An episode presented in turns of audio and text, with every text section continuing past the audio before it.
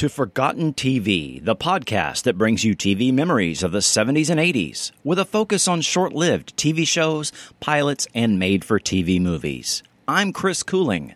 January 1985, exactly two weeks after a record snowfall in central Texas, and my dad drove me across town in a foot of snow to apply for my first job at the new multiplex theater and seven weeks after Stacy Keach went to prison in London for smuggling a different kind of snow, CBS ended the season early on Keach's Saturday Night Mickey Spillane's Mike Hammer and brought us a new series, which is the subject of this episode of Forgotten TV.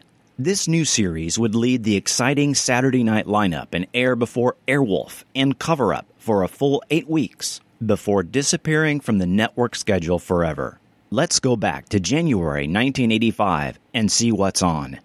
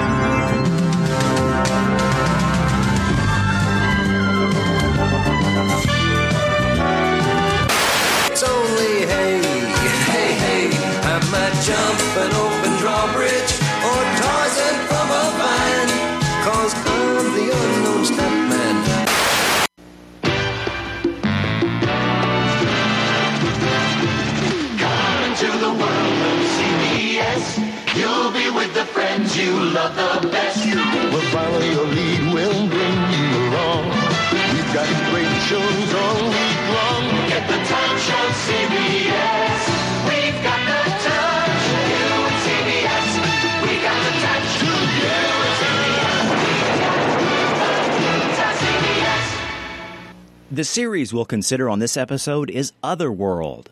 Created by writer, musician, producer Roderick Taylor, who had co written the 1983 film The Star Chamber, Otherworld was a sci fi fantasy drama about the Sterling family traveling in Egypt and they were mysteriously transported into another world.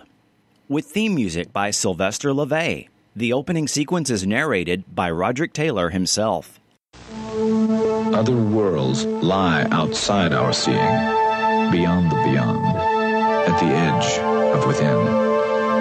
The Great Pyramid, erected by the Ancient Ones as a barricade at the portal between two dimensions, two separate realities. This is the story of one family drawn through a mysterious vortex into the other world, and of their perilous trek homeward.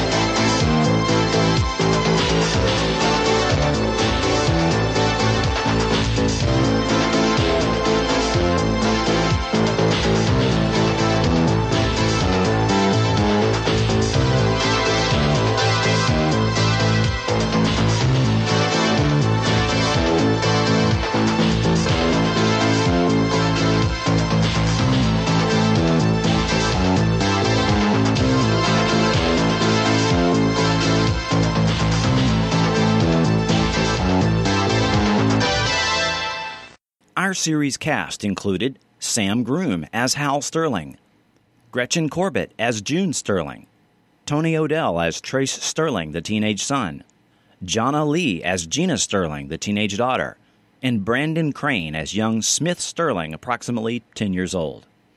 Otherworld was a 1985 mid season replacement. Instead of giving us a two hour premiere movie, They used a two hour pilot and split it into two episodes, maximizing the time slots they could fill. The writers smartly have Hal keep a journal of the family's travels, and this is used to good effect in opening and closing narrations, as well as to fill in the audience with exposition from time to time.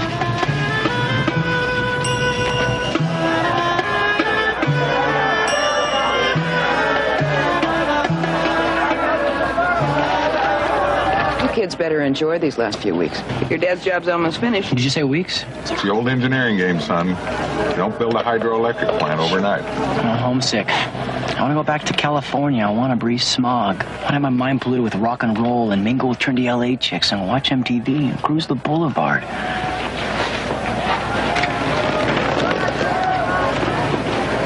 Four months in the shadow of the Sphinx changes a man's priorities. Listen to this, kids.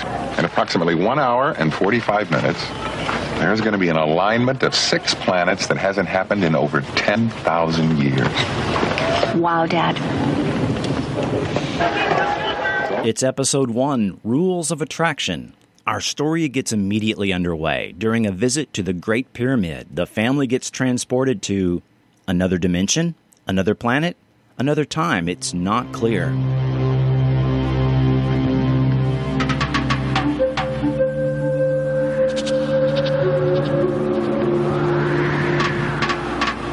We had walked all night.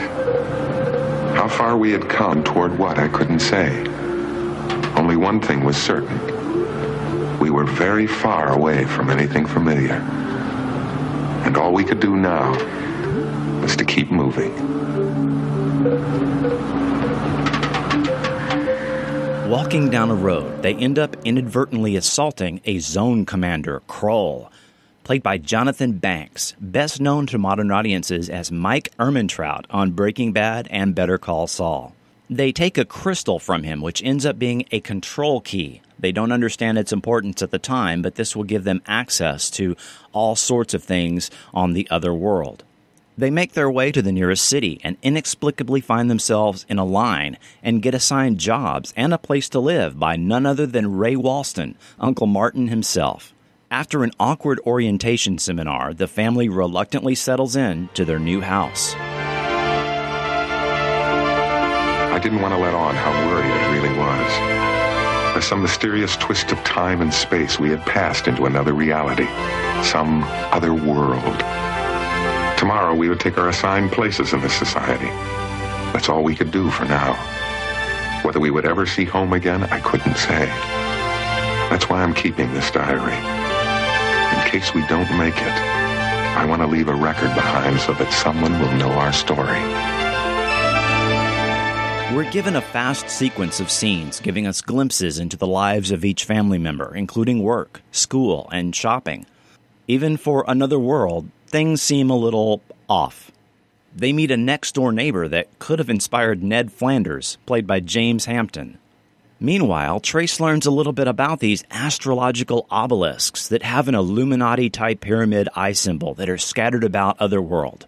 He learns that they are evidently on a planet called Thel, and there were 77 independent provinces before the Unification Wars. What is this thing anyway? There's a couple of them in the province, but nobody really knows what they are. There's another one over there on the side of that mountain. Is it just like this, the same thing? I don't know, I guess so. I've never been there. It's in the Forbidden Zone. You've never been there? I'm sure you've read the rule book, or haven't you gotten around to it? No, I guess I kind of got distracted. A forbidden zone surrounds each of the provinces, and nobody except the zone troopers are permitted to enter it without permission from the capital at Imar. That's in another province, the capital. It's a province in itself. Well, what's it like? I mean, is it just like this? Of course not. Every province is completely different, but all of them are subject to Imar. I've read a lot about it. It's really fabulous. That eye seems like it's watching us. Wonder what these things are for. It is a mysterious thing. There's even a legend about it. They say a long, long time ago, people from other worlds would travel here, and they'd follow these monuments to Imar. Then what? They'd return to their own worlds as kings and sorcerers. Well, how would they get home? These people from other worlds. by following these monuments to Imar, but from there I don't know. It's just a silly superstition anyway. What would you say if I told you that I was from another world? I'd say that love conquers all.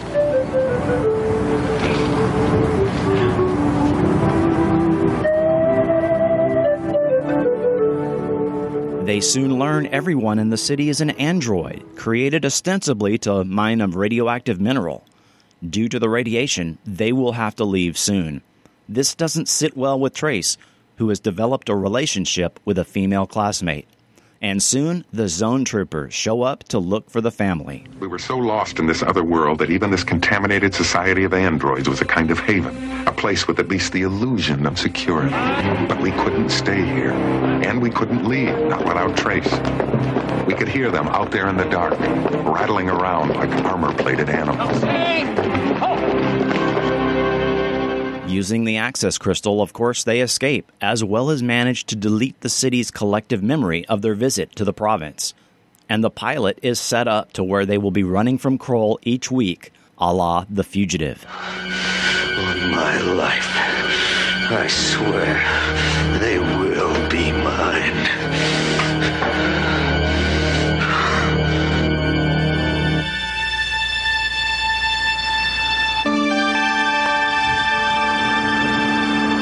In this place called Imar, someone could tell us the way back.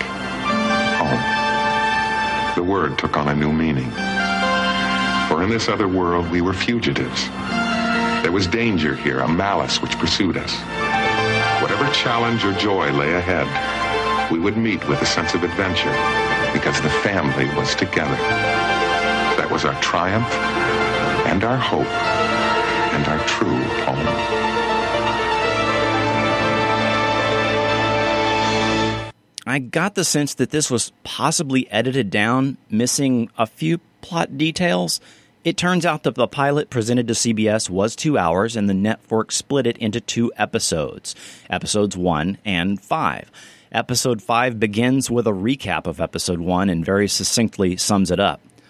But I was left with more questions than answers. Why make android families, complete with children that go to school? Um, why wouldn't you just program your androids with what you need them to know? In fact, why have android families to begin with? Uh, do the children grow up? Do they remain the same age forever? Uh, why make them consume food uh, in an obvious copy of uh, a humanoid? The grocery stores were full of extremely generic groceries, good food, an obvious nod to the prior year's Repo Man. Also, apparently, a security key can't be revoked. I mean, we can do that now. This show did briefly touch on some good existential questions. Uh, when does AI become human? Do they have a soul? And so on. Uh, these are topics that are dealt with extensively on the AMC series Humans. Otherworld was up against, uh, on Saturday night, new episodes of TJ Hooker on ABC and Diff'rent Strokes and Double Trouble on NBC and this was the competition that it would face every week of its short life. The first episode only got a 14.4 share, and unfortunately, the ratings went down with each subsequent episode.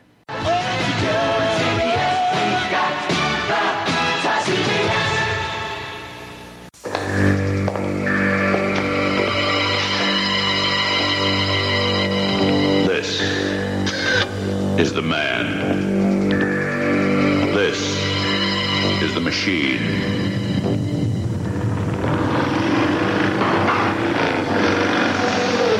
This will be the year of the street hawk. Beginning Friday, January 4th on ABC. So your father's a nerd.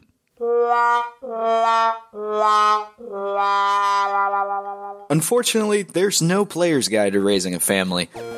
But this podcast is meant to be a family's guide to nerdism.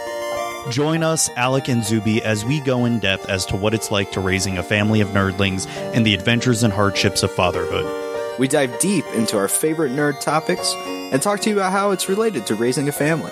You can find So Your Father's a Nerd on iTunes, Google Play, Stitcher, and TuneIn Radio.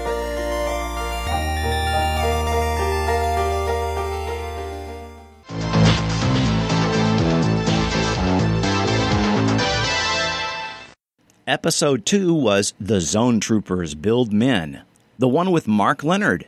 And we have a new actor playing Smith, Chris Hebert, replacing Brandon Crane from the pilot episode for an unexplained reason. Brandon Crane suggested to me via Twitter it had something to do with his overacting and ADD. It sounds like he was a typical nine year old. It's hard to describe how we felt when we found it. That quiet agricultural town nestling in the green fields.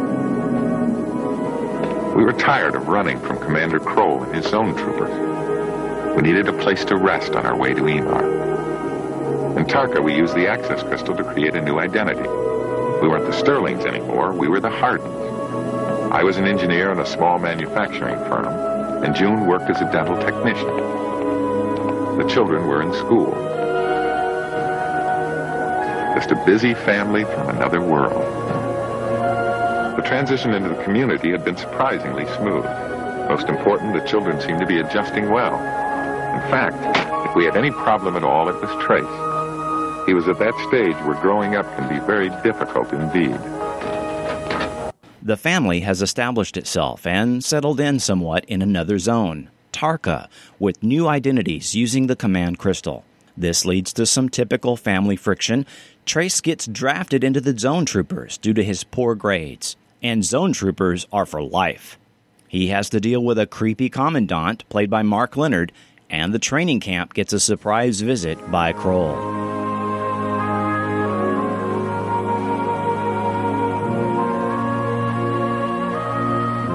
From Tarka, we carried away something of great value a deeper understanding of strength and compassion. I had seen my son become a man, and our family had felt the power of courage. Somehow, those weeks of being apart had drawn us closer together, and we were ready to face another world. In this episode, we get to see a variation of Mork's Nanu Nanu handshake. Also, it's always a treat to see distinguished TV actor Mark Lenard, who was the first actor I ever met and got an autograph from at my first convention some 28 plus years ago. Episode 3 was Paradise Lost. Storm on another world. How had it happened? In the seaport of Batavia, I had used the access crystal to acquire a Class A travel visa and a small sailing boat. I thought that the next province was an easy two-day journey. I was wrong. I'd always been a pretty good fair weather sailor, but I wasn't prepared for what hit us on the second day out. The storm was like nothing ever seen on Earth. For hours we fought it. It was no use. Our boat slowly fell apart beneath us. We entered the waves. Traveling under a forged zone pass, the family is shipwrecked on an island by a laser storm. The island is a resort, and they make themselves at home. But the resort is more than it seems, as it turns out the people that run it turn selected vacationers into a youth drug. And it turns out Hal resembles the dead husband of the woman who runs the resort, making the resort especially dangerous for the family. Paradise. It's one of mankind's oldest dreams.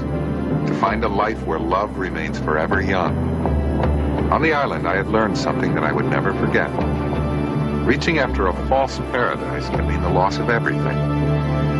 Paradise begins at home. For us, that was just over the horizon, in some other world.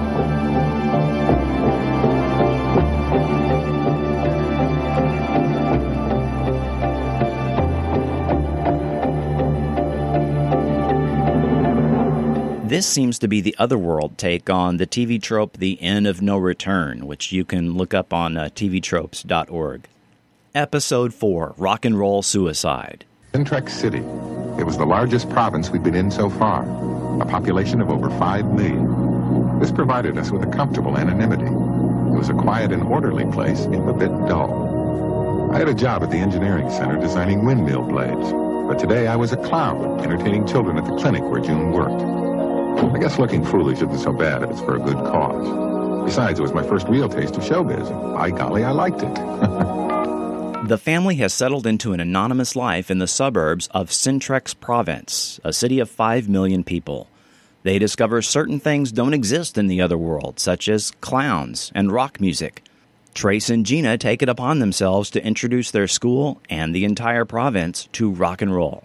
Covering music by the Beatles, the Rolling Stones, Bad Company, Pat Wilson, as well as some original music composed for the show. Not only do the pair invent rock music, the zone they are in also goes through the cultural impact of the rock and roll revolution in just a few weeks. Things, of course, come grinding to a halt when Kroll shows up to check things out. It was time to get out of the way of the wave we had created. Centrex would never be the same. Neither would we. For castles made of sand must fall into the sea eventually. Rock and roll will never die. But if that's so, baby, neither will you. Trace and Gina have left the auditorium. By far, this is the best episode of the series. It works on a number of levels. You've got social and political satire. Uh, not only does the province go through the social upheaval of rock and roll, Trace and Gina also get to experience the rise and fall of stardom. You have an ending which is a complete callback to the sound of music. We get to take a look at the religious aspect of the other world. And what better way to get to know a society than to take a look at their entertainment and their religion? This episode gave us a little bit about that religion, the Church of AI, with its canonical printout, the Pragmas, a reference to the C computer programming language.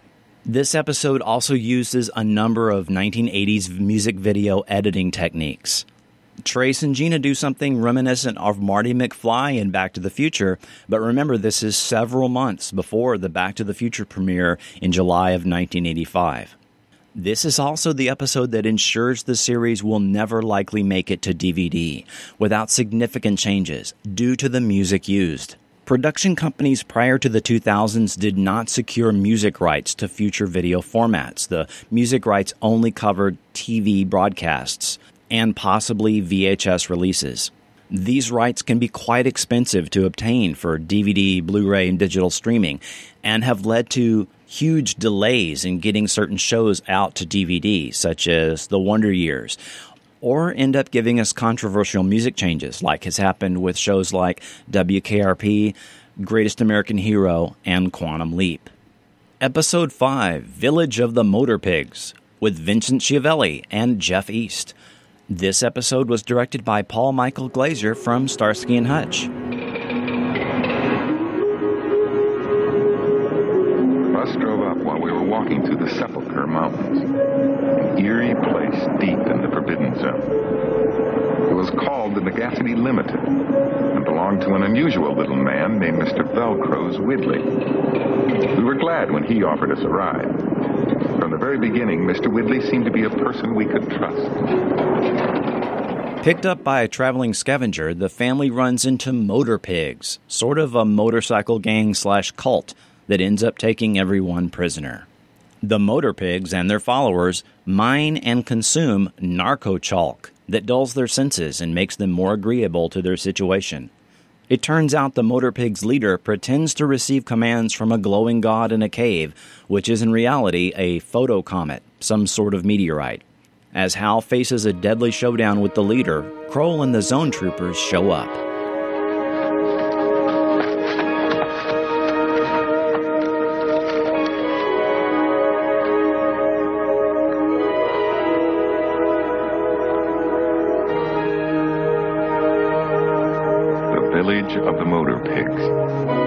Glad we were to escape it. Yet how much it was like our own world. A place of violence and fear where evil men seem to be always in control. But even among the motor pigs, truth and love had great power. With that force on our side, we had nothing to fear on our journey home.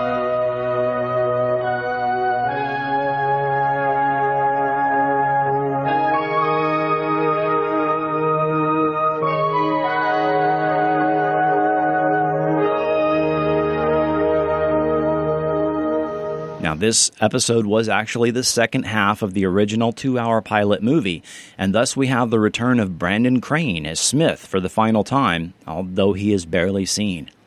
And we get a little further along in the family's quest for Earth.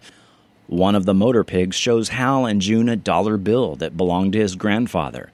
He tells them that his grandfather came to Thel from another world through a dimensional passageway that may have been built or controlled by zone troopers. Episode 6 I Am Woman, Hear Me Roar. We had traveled longer than ever before in this new world without coming upon a single province. How close were we to Imar? We didn't know. Finally, the trail of obelisks led us to an isolated city called Ador. The family enters Ador province, where the women are in charge and the men are subservient to the point of slavery. The men of the family then experience an extreme version of sexism, complete with gender auctions. The women have important jobs and attend neighborhood political meetings. Hal gets to be the otherworld version of a Tupperware salesman, and Trace gets to stay home and do the housework. But the family runs into trouble when the snoopy landlady snatches the command crystal, even getting Kroll into trouble in the province of Ador. The normal order of this evening's sale to offer you a very unusual piece of merchandise. Oh, but we have a lively one here. Woo! His name is Naveen, and he's so shiny. You got to say for yourself? I am a commander in the Zone Troopers. My unit will be arriving shortly. Anyone, anyone bidding on me will suffer the most dire consequences. This entire operation will be shut down forever if you don't release me immediately. Well, start the bidding at ten.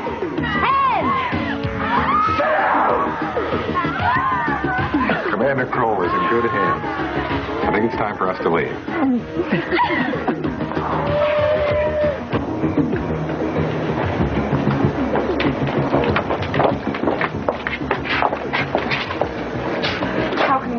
you? Helping you was the least we could do.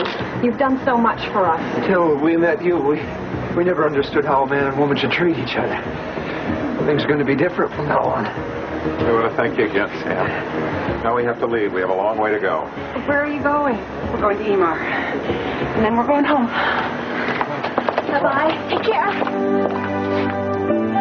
Our experience in Ador was one of the strangest we had ever encountered, and we were sure Commander Kroll would remember it as well. As we continued to follow the trail of obelisks toward Imar, we took some consolation in the fact that we may have brought a new understanding of freedom and dignity into at least a few people's lives. And that was enough on our journey home. Didn't we just talk about an episode like this in the last podcast? Unfortunately, after this episode, CBS canceled Otherworld for being at the bottom of the ratings, averaging only a 10.4 share of the audience, and ranking 70 out of 75 shows on the TV schedule.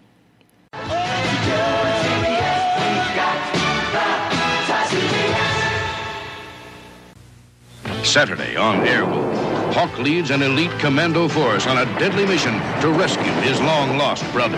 I'm not leaving without St. John. Then, Carol Huntley was not your typical gangland American princess. Barbara Bain guest stars as Mike Hammer gets caught in the crossfire of a gangland war. And on cover up, will Jack Stryker join Danny's team? Look for Gary, work alone. But their lives depend on each other. Saturday.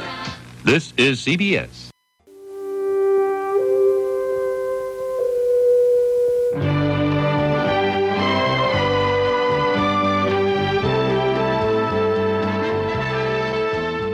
Since you like 70s and 80s TV, you should join us over at Walnut Grovecast, where we discuss episodes of Little House on the Prairie.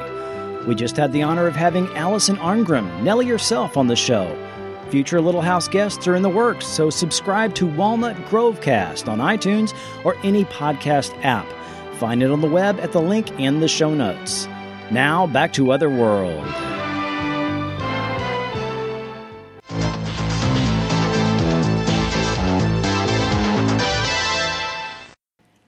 Two more episodes of Otherworld would air for us.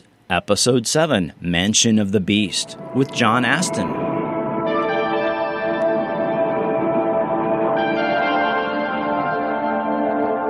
The Dead Forest of Animula, a stretch of nearly unmapped territory in the ancient trail of obelisks that we hoped would lead us to Imar.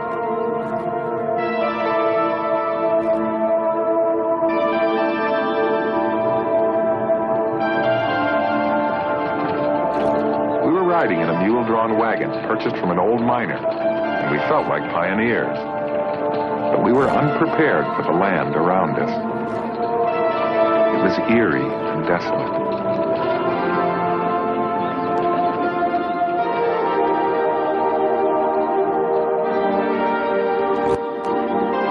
Somehow, Animula made us very much aware that we were lost in an alien world.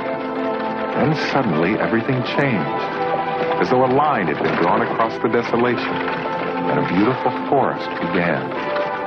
Traveling in a covered wagon through a forest, the family encounters Virago, a man who resembles an animal that has mysterious powers, and he takes a liking to June.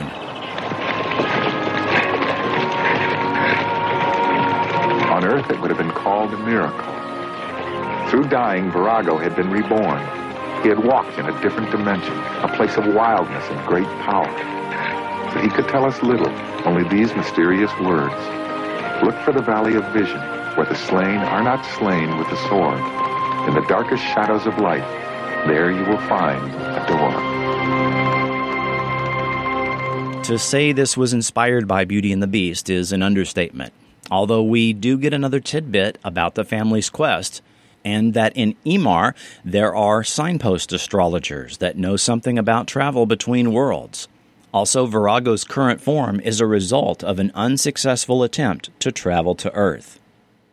This episode was not very original and was my least favorite of the episodes. It's episode 8, Princess Metra, starring haughty British actress Carolyn Seymour.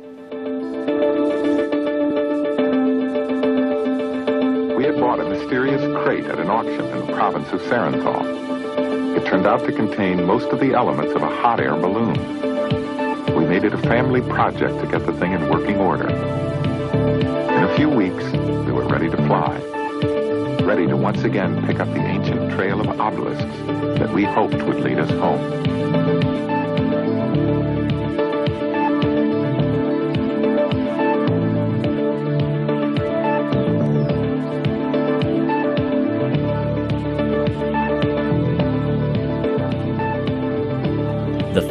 Traveling in a hot air balloon and are shot down over Metroplex province, where Gina is taken by the people to be a long lost princess that also evidently was a blonde girl from Earth. Gina then has a taste of the problems of rulership in a society she doesn't understand, and we are given an insanely long six and a half minute music video like sequence where Gina experiences a vision and sees Imar. As we sailed away from Metroplex, we could only hope that the story of Gina's courage would start a new legend of freedom that would live on. We had come from the clouds, and now that is where we were going, in search of our own freedom and home. This episode gave us a taste of what we might have seen with, with future episodes of Other Worlds. The Imar skyline looked like New York City with three World Trade Center towers. And we got even more evidence that people from Earth have been to Thel before. The original Princess Metra was a girl named Kelly that came from the U.S. in 1964, two decades earlier, Earth time, but two centuries earlier in Thel time. Thus, if the family ever gets back to Earth, there is no telling how much time has passed once they return. And that wraps up the brief series run of Otherworld. Tuning in next Saturday night, viewers would see animated specials at 7 p.m. Central for the next three weeks before the network moved the struggling Charles in Charge to the time slot, followed by the sitcom ER, which I don't even remember seeing, but starred George Clooney and took place in a fictional Chicago hospital. Creator Roderick Taylor collaborated with his son Bruce Taylor for nearly every episode of Otherworld, and Bruce has writing credits on seven of them. Reportedly, Roderick Taylor came up with the concept for Otherworld after reading a book about parallel universes. Some of the ideas seem inspired from the Fantastic Journey as well as the Logan's Run TV series. Unfortunately, CBS turned down 12 of his initial 13 story ideas for being too dark or not family friendly enough. this being a 7 p.m. Central show, and the network really wanting to push the family action adventure aspect of the show. You will see claims online that 13 episodes were made, but this is not true. Only the eight aired episodes were ever filmed, and one additional script went unproduced called Double Trouble, which would have pitted the Sterlings against evil duplicates. This was a CBS rejected storyline, but it didn't matter much anyway, as the series was canceled. Roderick Taylor, who also went by his musician name Roderick Falconer, went on to work on the 1990 series Superforce as writer executive producer. He also worked on the 1994 MTV series Dead at 21 as writer executive producer and worked on the 1998 TV movie Inferno, as well as wrote three episodes of the 2001 series Witchblade. Sam Groom, previously a TV staple for years, was only in a few episodes of Law and Order and a couple of soap operas after Otherworld. He left the public eye around 2005 and is now 79 and teaches acting at HB Studio in New York City. Gretchen Corbett, now 71, continued to make regular guest appearances on TV shows after Otherworld, including reprising her character Beth Davenport on the late 90s Rockford Files TV movies, and has been seen recently on Portlandia. Tony O'Dell, now 57, was cast as the series regular in Head of the Class the following year, appearing in all five seasons of that show, and since 2000 has been working as a youth acting coach. Jonna Lee went on to have about a dozen film and TV appearances up until 1990, then left acting to study and pursue art and design, graduating as class valedictorian she is married and has two children and still makes time for her sculpting, and you can see some of her beautiful living sculptures in downtown LA. Chris Hebert, now 43, made a few more movie appearances, most notably 1986's Invaders from Mars and Disney's Fuzzbucket from that same year. He went on to study film, got a degree, and is currently a high school English teacher in LA and is highly regarded by his students. Brandon Crane most notably appeared on Stephen King's It in 1990 and had a recurring role on The Wonder Years. He also retired from acting, is now 41, and currently has his own web developing business. And what happened to Otherworld? CBS never reran the show. It didn't enjoy wide syndication, but was later shown on USA Network and several times on the Sci Fi Channel.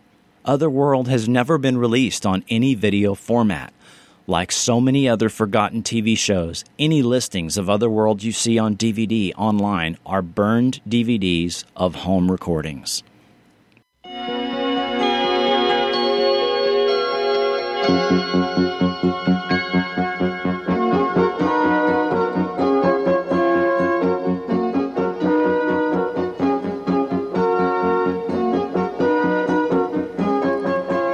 Actor Stephen Furst has died at age 63 of complications from diabetes. He reportedly died at his home in Ventura County, California, surrounded by loving friends and family. Although he had numerous TV roles, he might be best remembered by three of them as Flounder on the 1979 series Delta House, in 84 episodes of St. Elsewhere as Dr. Elliot Axelrod, as well as about 40 episodes of Babylon 5 as Vir Cotto, the character who becomes the Centauri ambassador. He also wrote three episodes of Babylon 5. He also had notable film roles on Animal House and The Dream Team. Stephen Furst, dead at 63.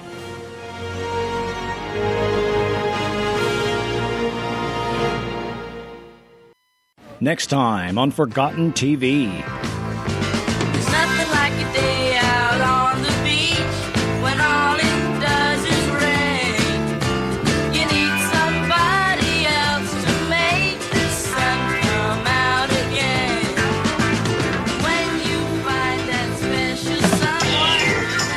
From Sigmund and the Sea Monsters to Lidsville, from Lancelot Link to the Krofft Super Show, it's Saturday Morning Weirdness. Next time on Forgotten TV. today. We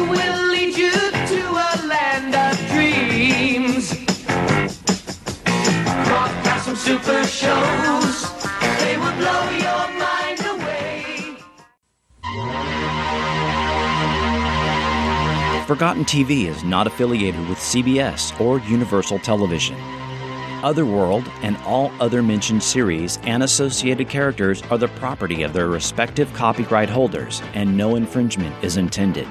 Audio clips are included for the purposes of review, commentary, and criticism only and are not intended to infringe. And I'd like to thank the following YouTube channels for making the audio clips possible, especially Jose Estevez and Thor 3002, without which we wouldn't even have this episode. Also, TV Rewind, Steve Harold, Fru Ryufi, Paulo Victor, the NWPSL, 80s TV Nostalgia, and Colt Sievers. Also, thanks to TVObscurities.com. Forgotten TV is a member of the Frequent Wire Podcast Network. To find other great podcasts, click the link to Frequent Wire in the show notes. Rate and review this show on iTunes or Stitcher, and subscribe to it on any podcast app. If you haven't stopped by the Forgotten TV Facebook page, come by and give us a like. Even Jonna Lee stopped by recently. How cool is that? Links to all the social medias are at forgotten.tv. I'm Chris Cooling, and this has been Forgotten TV.